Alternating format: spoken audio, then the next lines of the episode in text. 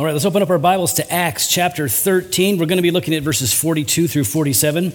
Acts 13, 42 through 47. We've been working our way through the book of Acts.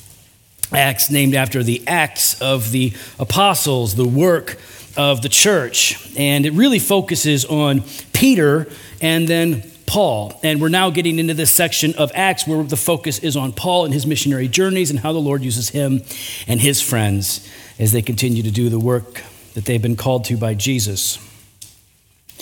Acts chapter 13, starting in verse 42. As they went out, the people begged that these things might be told them the next Sabbath. And after the meeting of the synagogue broke up, many Jews and devout converts to Judaism followed Paul and Barnabas, who, as they spoke with them, urged them to continue in the grace of God. The next Sabbath, almost the whole city gathered to hear the word of the Lord. But when the Jews saw the crowds, they were filled with jealousy and began to contradict what was spoken by Paul, reviling him. And Paul and Barnabas spoke out boldly, saying, It was necessary that the word of God be spoken first to you. Since you have thrust it aside and judged yourself unworthy of eternal life, behold, we are turning to the Gentiles. For so the Lord has commanded us, saying, I have made you a light for the Gentiles that you may bring salvation to the ends of the earth. This is God's word. Let's pray. Father, we pray that you would teach us today, that you would convict us and encourage us and build us up, that you would make us strong and give us wisdom. We are praying, Lord, that you would conform us, that you would transform us, really, to look more like Jesus, our Savior. In his name we pray. Amen. If you've been with us for long enough here at Redeemer, you know that I was converted in 1990. I was 18 going on 19. And um, when I was converted, I was so absolutely certain of Jesus, so convinced and certain, assured that Jesus is the Son of God, that He lived, died, and rose again, that this is the book, the book that I can read and it's God's Word and I can trust it. So absolutely convinced. I mean, I went from being confused at best, conflicted, at, to being absolutely, absolutely convinced that this is the truth. I had such certainty. And certainty about these things led to some confusion because I didn't understand how it is that I could have gained such certainty and clarity on these issues while my friends and loved ones didn't. I was the first Christian in my family. There weren't a lot of people follow, no people following Jesus in my family. I was the first, and I went, I wanted so badly for my mom and my dad to believe, uh, for my, my, my, sisters and my brothers to believe. I, I, I wanted this, and my friends. And as I would share the gospel and have opportunities, oftentimes very poorly, I admit, very like lots of swearing included when I was sharing the gospel back then. I just I didn't I didn't know how to do it. So I would share the gospel, whatever, and it just no impact. And I, I was confused by it, and it was discouraging because the people I really wanted to share the gospel with and have them share eternal life with weren't receiving it. And it was discouraging and frustrating, and it was even scary.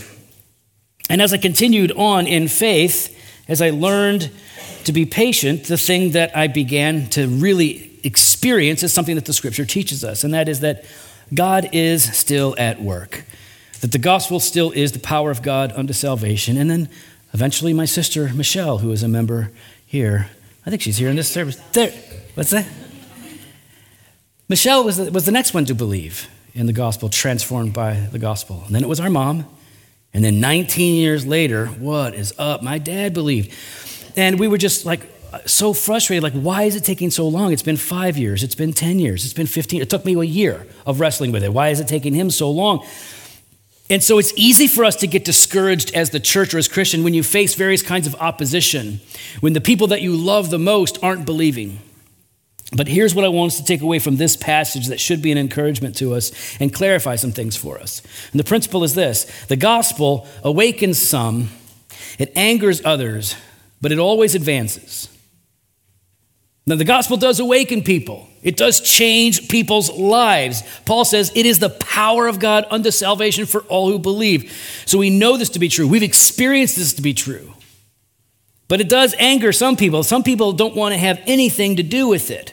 It repels many. I would say it repels most. Nevertheless, it is always advancing because God cannot fail in what he is attempting to do.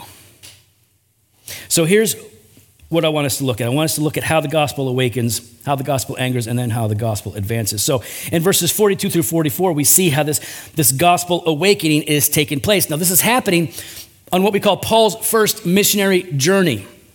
He's with his friend Barnabas, he's got other people with him. They've They've set about to preach the gospel, to establish churches, to see disciples made. And as they're going on their way, there are conversions happening, but there's also confusion, right? Just like in any, any situation that we would find ourselves in as Christians. Some people are believing, other people are rejecting. And there is some, some angst, right? There is some, there is some longing to see the gospel spread and people that you really care about rejecting it at the same time. And so this is happening in this passage, and Paul winds up warning them hey, listen, you don't want to be the people who miss out, right? Before we get into our verses, right before this, he's telling them, you don't want to wind up being the people that the Old Testament prophesied about. That the gospel is here, it's in your midst, it's all around you, but you're acting like you're blind and you can't even see it.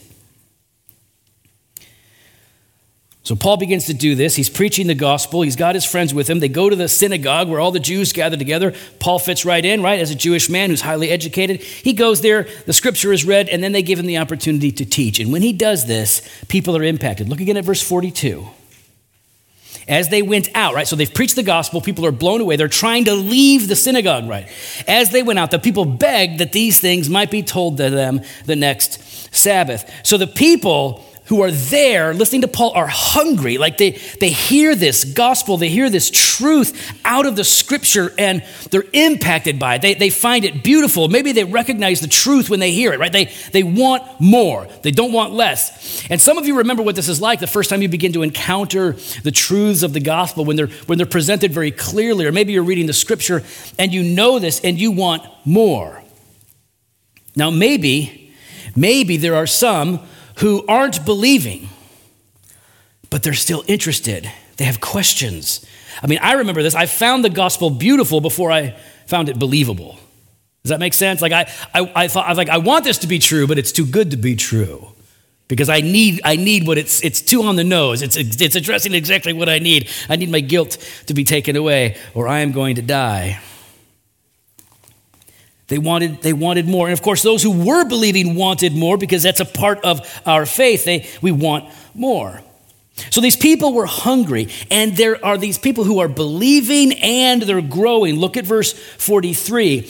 After the meeting of the synagogue broke up, many Jews and devout con- converts to Judaism followed Paul and Barnabas. So, in other words, they, they have embraced the teaching from Paul and Barnabas. They've embraced the gospel, right? When it says people would follow Jesus, it doesn't just mean that they're geo-tracking him like through the, the background of, of, of the scenery. They, they, are, they have adopted his theology. They have embraced this faith that has been preached. And so these people now are believing parts of them are believing and they're committing their way to this.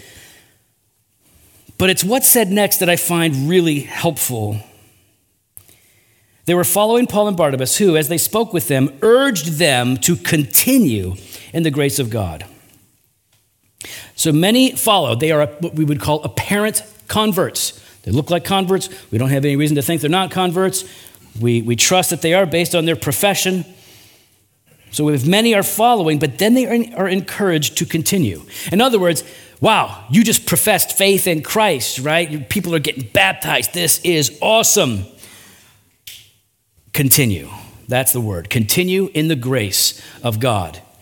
It's interesting because it's almost like a lot of churches, a lot of Baptist churches in particular, like once you get baptized, it's high five, you're on your own, see you later. You, you made it, you're in. This is great. You're a part of the club now. You can get the tattoo. Well, if you're dumb, you can get the tattoo. I got the tattoo. Like, you can't take that back.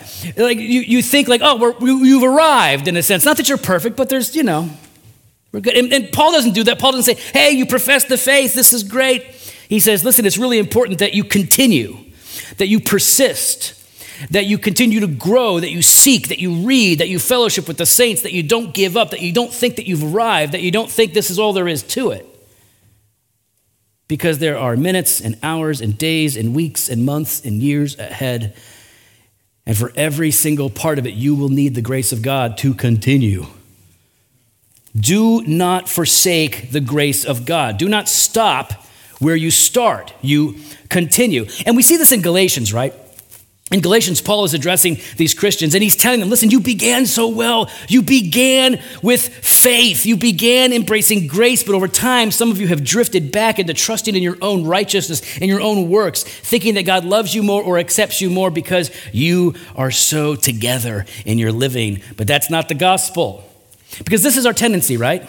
Our natural tendency, even as believers, is to drift away from the truth is to trust more in ourselves and less in God because the principle of sin still remains in us, which is why it's so important to continue in seeking God's grace. Well, the gospel awakens people, right? This is exciting, right? Conversions are exciting. But you know what's more exciting than conversion? You know what's more exciting than ba- baptisms are exciting? You know what's more exciting? Sanctification. That's exciting. Meaning the growth, the maturing when people are bearing fruit, when you can see more of the grace of God in their lives. That's really exciting. So it's all good, it's all exciting, but so Paul is saying, listen, you've got to continue in this. Because the reason this is the reason we have to do this is because really because of Matthew 13. You guys are familiar with the parable of the sower. Jesus in Matthew 13 says, like, well, this sower goes out to sow seed in a field, right? And what does he want to do? He wants to reap a harvest. He's going to throw all the seed he can out there in order to reap as much of a harvest as possible. So this is beautiful. And he goes on to explain, well, as he sowed, some fell along the path and the birds came and devoured them. Other seeds fell on rocky ground where they did not have much soil. They sprang up quickly since they had no depth of soil, but when the sun rose, they were scorched. And since they had no root, they withered away. Other seeds fell among the thorns, and the thorns grew up and choked them out. Other seeds fell on good soil and produced grain, some a hundredfold, some sixty, some thirty. He who has ears to hear, let him hear. You can even see in the parable, like, hey, listen, you see the sign of life, you see the, the, the, the, bud, you see it coming up out of the ground. That's exciting. You know what's more exciting? The harvest right? Some 60, some 100 fold. Jesus goes on to explain this parable farther down in the, in the chapter. And he says, uh, then the parable of the sower. When anyone hears the word of the kingdom and does not understand it, the evil one comes and snatches away what has been sown in his heart. This is what was sown along the path. As for the, what was sown on rocky ground, this is the one who hears the word and immediately receives it with joy. Yet he has no root in himself. He endures for a while. But when tribulation or persecution arises on account of the word, immediately he falls away. As for what was sown among the thorns, this is the one who hears the word, but the cares of the world and the deceitfulness of riches choke the word, and it proves unfruitful. As for what was sown on good soil, this is the one who hears the word and understands it. He indeed bears fruit and yields, in one case a hundredfold, in another sixty, and in another thirty. The gospel awakens people, it awakens us to a life. Right? A, a, being, a continuing, not just a punctiliar moment of our lives. We're like, wow, I remember that day I got saved, and that's the whole of your Christian experience. That's just the beginning. The brightest parts lie ahead. So, we see the gospel awakening here. And what I love, by the way, uh, what we see happening in verse 44, it says, The next Sabbath, almost the whole city gathered to hear the word of the Lord. I love it. Paul shows up, goes to a synagogue. It's probably moderately populated, you know, religious folk. Yeah, let's explain the word. Paul unpacks the gospel, shows them Jesus in all of these Old Testament scriptures. The next week, the whole city turns out to that particular synagogue. Craziness. How did they do that? They hired, a, they hired like some company to do an ad campaign, right? They did an ad campaign. They did, they probably got their branding on point. Um, they had, probably had some spokespersons, probably like a Christian athlete, somebody like that to be a big draw. Uh, what did they do? They did nothing. You know what they did? They just told other people what happened. It's called word of mouth. Now, for the record, I'm not against branding. I like branding. I'm not against advertising. I'm pro marketing. I think all that stuff is good and they are helpful tools. But the most powerful ingredient that goes into getting the word out about your church is simply word of mouth, the testimony of people who have heard and seen. Why?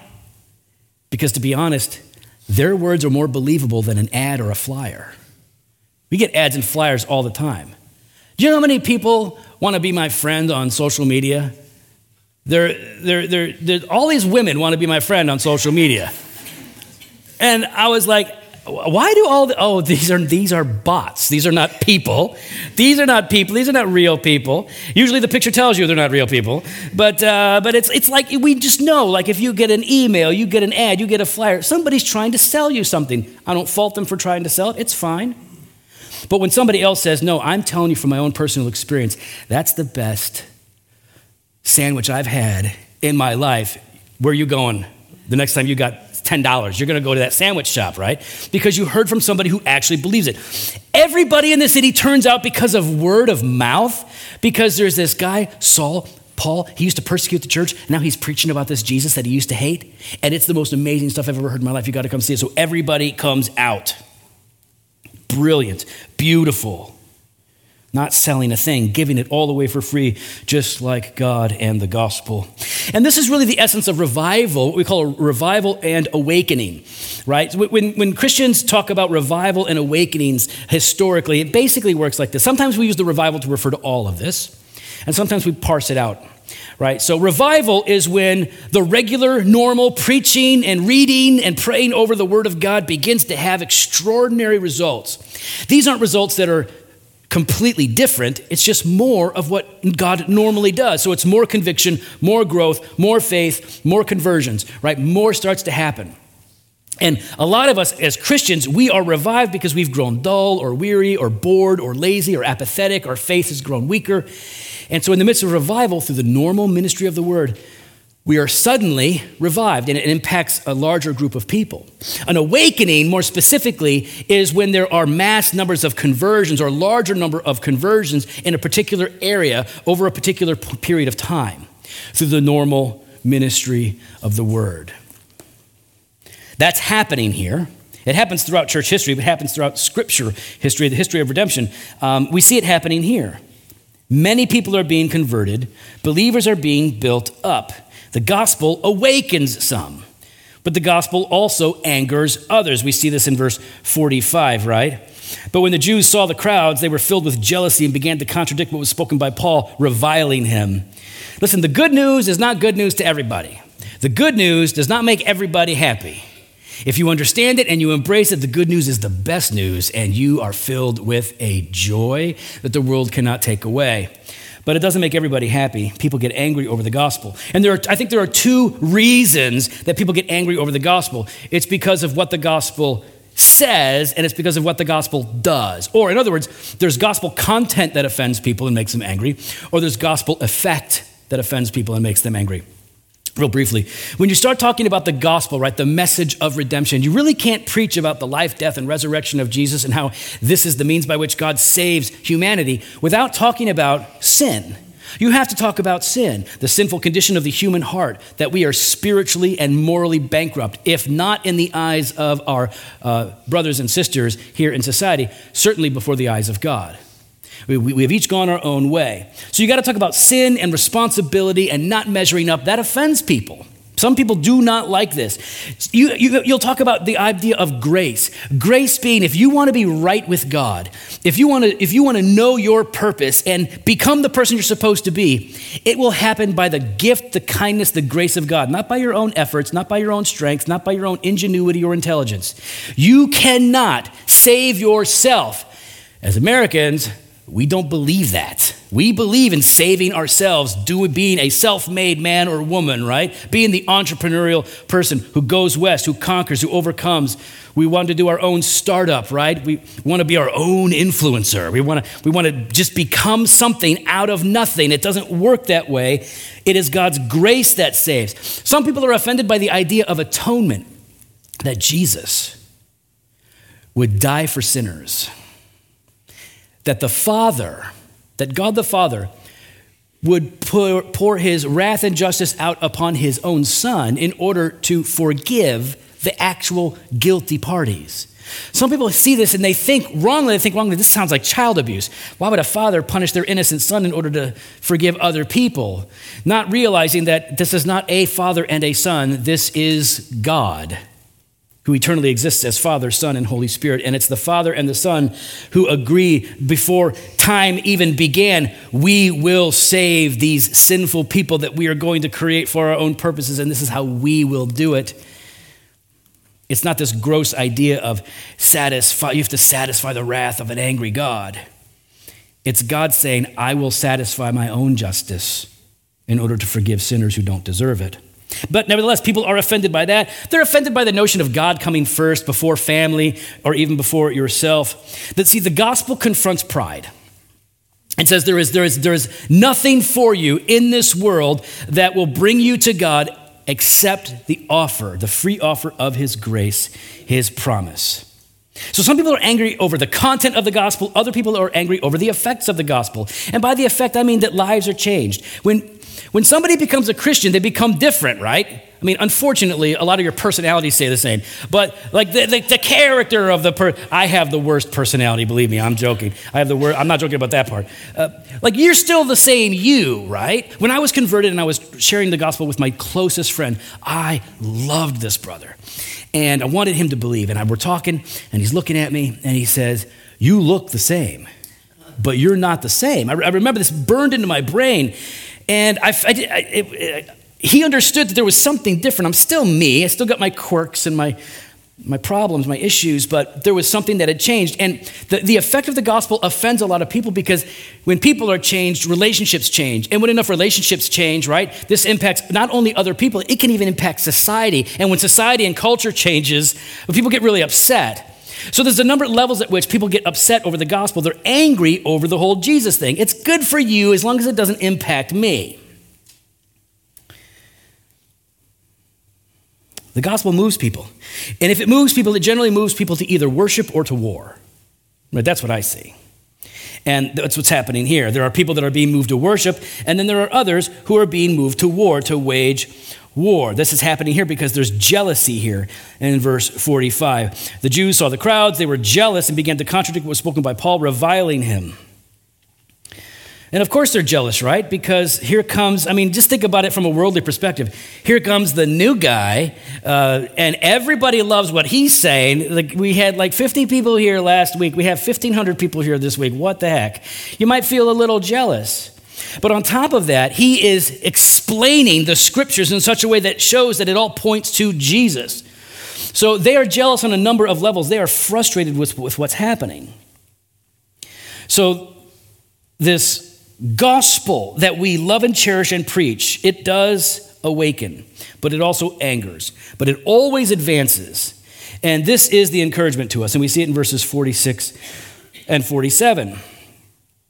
Because here, Paul says, well, it is necessary that the word of God be spoken first to you. This is part of the rebuke to those Jews that were re- rejecting his message.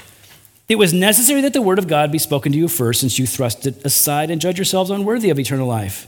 So behold, we're turning to the Gentiles. There's a lot going on here, a lot to misunderstand and get offended by. So let me try to make some things clear. First of all, why to Israel first? Why to the Jew first? Why does the gospel first go to the Jew? You might say, like, well, what's that all about? I mean, isn't, doesn't it go to everybody? First, it goes to the Jew. And this is repeated in a number of places. Paul says this in a, in a number of places specifically. But the reason the gospel is first preached to Israel is because the gospel comes from Israel, that's where it comes from. The law, the covenants, the promises, right? The, the, the, sacrifice, the temple, all of it is pointing to Jesus. All of it is prefiguring, typifying Jesus. These promises that have been given to Israel. And so Israel has, in a sense, been prepared for this, right? They've been nurtured in this all along. So, of course, the gospel is first going to be proclaimed to the very people from whom the Messiah comes. And from there, it is supposed to go out into all the world. There's a number of passages. Let me just give you a couple that highlight this. Romans 1:16, "For I am not ashamed of the gospel, for it is the power of God for salvation to everyone who believes, to the Jew first, and then also to the Greek." To the Jew first, yes, but also to the Greek. It is for everybody, but it first goes to Israel. Romans chapter 9, verses 4 and 5, it says, They are Israelites, and to them belong the adoption, the glory, the covenants, the giving of the law, the worship, and the promises. To them belong the patriarchs, and from their race, according to the flesh, is Christ, who is God over all, blessed forever. Amen. Of course, it goes to Israel first. It only makes sense. But then it sounds weird. It, some people might think it sounds racist, even, because Paul says, Oh, so uh, listen, I brought you the gospel. You rejected it. Guess what? I'm done with the Jews. I'm going over to the Gentiles now. Because you rejected it, I'm going to the Gentiles. Some people are like, well, that sounds like you have some sort of animosity. Here's the thing if you know anything about Paul, if you've read Paul's letters, read Romans in particular, read Romans 9, 10, and 11. Paul loves Israel. Those are his brothers and his sisters, right? Uh, on, on, that, on that cultural level, right? He loves them, and more than anything, he wants them to believe. He wants them to receive the gospel. He says in Romans, I could wish that I was sent to hell and I, I, I, could wish that if it would save just one of my brothers. He loves Israel. But they are rejecting the message. And so Paul says, we're taking this to the Gentiles. So let me clear up a couple of things here. Now, some people would say, like, well, okay, so, oh, the, Jew, oh, the Jews rejected uh, Jesus and the gospel. So Paul's going. What does that say? What does that say about the Jews? It says nothing about the Jews. What do you think the Gentiles do when they hear about Jesus? They reject him. the Jews are not doing anything different than the Gentiles. The difference is they had the privilege, the benefit of having the promises and the law, the scripture together, telling them the Messiah is coming, the Messiah is coming, here's the kingdom, here's what it's going to be like. They had all of that. And then when the Messiah shows up, the majority of them don't believe, just like the majority of Gentiles don't believe. Most people won't believe. It's not because there's a deficiency in them because of their ethnicity. It's because there's a deficiency in all of us because we're human sinners. And honestly, when I see this, when I see like, okay, they're, they're not going to accept this message, it really is making this point, right? That no one is nurtured into the kingdom of God. We like to think that they are, right? Because we, we teach our kids, we catechize them, we instruct them, we read them Bible stories, we get them their own Bibles, we send them to class, we send them to camps, we hope and pray that they'll listen to Christian music because, ooh, secular music is bad. Like we do all of these things in the hopes that we will nurture them into the kingdom. And all of those things are good and important. And those are things that God can use. He oftentimes does use them. And certainly when it comes to the ministry of the word, that's the main thing that he uses to bring people into the kingdom. But you, when I say you can't nurture any of, anybody into the kingdom, I mean, for all, all of your nurture cannot guarantee a conversion. All of the love and investment and prayer and, and, and teaching that you give to your children cannot guarantee that they will believe. Israel is a prime example of this. They had everything, and most of them did not believe. Now, many of them did, clearly. Paul's one of them right? Many of them did. We see that all these people responding to the word, and many of these people are Jews. So, why then is Paul saying, listen, you're not accepting it, so I'm going to go to the Gentiles? This is not a new idea. What Paul says, hey, listen, because of your rejection of the gospel, I am now shifting to go focus on the Gentiles. A couple of things are happening. One is, this was prophesied. This is not a surprise. This was the plan from the beginning. The plan from the beginning was for Jew and Gentile to be reached with the gospel to make one new person, that we would no longer be a one nationality people of God, that we would be made up of every nation, every tribe, every tongue, every ethnicity, every race. The kingdom of God is diverse in that way, unified in one Savior. So it's not that this is a, a, a, thing that was unexpected. Oh, well, the Jews rejected it. I guess if we're going to reach anybody, we better go to the Gentiles. It was always this way. In fact, what Paul is doing here, he's, quoting Isaiah 49. 49 6. I have made you a light for the Gentiles, that you may bring salvation to the ends of the earth. That's been promised from the very beginning. When you look at uh, Abraham, when the beginning, when Israel's beginning is kicking off, the covenant made with Abraham in Genesis 12, 15, and 17. What's the covenant? Abraham, I'm going to bless you. I'm not just going to give you a son, I'm going to make you the father of a nation. In fact, a nation so big you can't count its inhabitants. In fact, through you, I am going to bless the entire world. All people will be blessed through you. Why? Because through him is coming the Savior, not just the patriarchs. Patriarchs give way to the prophets, who give way to the Savior. It's been the begin- plan from the beginning. So, yes, the majority of the Gentiles reject Jesus, the majority of the Jews reject this. The problem, the real problem is nature, our human nature. The need is God's grace. So now he goes to the Gentiles and this is just the time frame of his particular calling.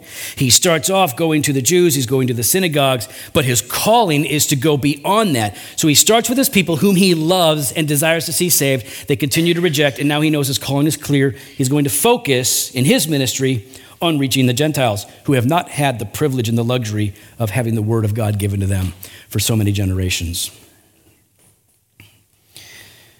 The gospel always advances. That's what we're seeing. We can throw up roadblocks and people can show resistance and people can get offended and we can be persecuted or shut down or silenced for a time. But in the end, the gospel always advances. We will face rejection. We will be discouraged because we don't see God doing something in a particular person's life or we don't see someone converted. We, we so, we're so hungry to see God do more of what we've seen Him do in our lives. And we're looking around, and sometimes when we don't see the people that we care the most about believing, we might be tempted to give up. We might be tempted to wonder if it's even real. But if we take a step back, consider what we know, what we have read, what the Spirit convinces us of. I am not ashamed of the gospel, for it is the power of God unto salvation for everyone who believes. We know this. So, what this means, because the gospel does always advance, because it is it is a, a, a truth, right, that God will always accomplish his will. We should be persistent in our prayers and in our preaching of Jesus. We should be patient in the slowness of people to respond, because how many of you were quick to respond? I wasn't. I mean, a year, a lot quicker than my dad. That doesn't mean I'm smarter than him. Might mean I was much weaker. I don't know. It's all in God's timing. You got to be patient to let God bring about the work and be surprised. Like, be happily surprised at what God does. I know sometimes we think, like, well, you know, if I had faith, I wouldn't be surprised because I would just believe that God's going to do it. Sorta, kinda, I don't know. I think you can actually be surprised, and it's not always a sign of unbelief. Sometimes it is. But like when I go to like a haunted house during Halloween, uh, probably Catherine and I would go together if we were going to go to a haunted house, right? We go to a real good one, not the ones that they touch you and they hurt you, but like like a, a fun one, right? I know I'm going to get scared. I'm going to go, oh, I'm going to I'm going to do that thing where my arms go up on my chest to protect me from the invisible man. Like so, like I know I'm going to get scared when I go in there. So when I go in there, like, did I not have faith? Did I, did I not believe I was going to? No, I knew I was going to get scared, but I still go, and then I'm really scared. It's not that much different. Like, listen, we know that God can accomplish anything. We know that nothing is too hard for God. And so we preach the gospel and we pray and we wait for God to go to work. And then when He does it, we're surprised because it's God doing what only God can do. That's always shocking. He's real, He changes hearts. He changed me, He changed you, and He's continuing to do that. That will always be a glorious surprise that we hopefully saw coming. And when we don't, when our faith is weak, it don't slow God down because God accomplishes His will always at all times. The gospel awakens some. I think most of you have experienced that. It angers others, but it always advances. So just I want to encourage you God is at work. He is at work all around you in the people's lives that you really care about. He is at work. He is at work in the people's lives that are around you that you haven't spoken to yet. And maybe, maybe some of the work that He's doing in them is to prepare them to hear from you. God is at work in you. And our, our, our, response to all of this should be to lay hold of the Word of God, that by faith we may lay hold of Jesus, who is at work in all of us. God is at work, right? And He will not fail. He doesn't drop the ball, He doesn't fumble. He's not like us. I, I go to work, I make big, embarrassing mistakes, right? Uh, God goes to work, he, he doesn't fail, he succeeds. Every plan executed perfectly, every promise faithfully kept. He will not fail. He will not fail in the world, and he will not fail in you. We, as God's people, should be encouraged. And if you, if you are not a Christian, if you don't yet believe, then I would encourage you to spend time talking to some of the people here who have come to know the reality of the gospel, who have come to understand the truthfulness of the things that Jesus said and did. Let their word of mouth rise your level of curiosity or interest enough to read for yourself. And I'm praying you will, you will read and taste and see that the Lord is good, that He forgives sinners who come to Him through faith in His Son. Let's pray. Father in heaven, we need your grace and we need it every day. We pray, Lord, that, that you would continue to work in us, transforming us in our character, helping us to grow and become more like Jesus. We pray, God, that you would, you would cause your church to grow in maturity, in depth, in wisdom, but also in number. Lord, we want to see more people come to know Jesus who will glorify you with lives of faith, love, worship, and obedience. We pray, God, that you would protect us from the assaults of the devil, from the, discouragement that comes from our own unbelief and doubt. We're praying, God, that, that you will keep your promise that you will succeed in building your church. In Christ's name we pray. Amen.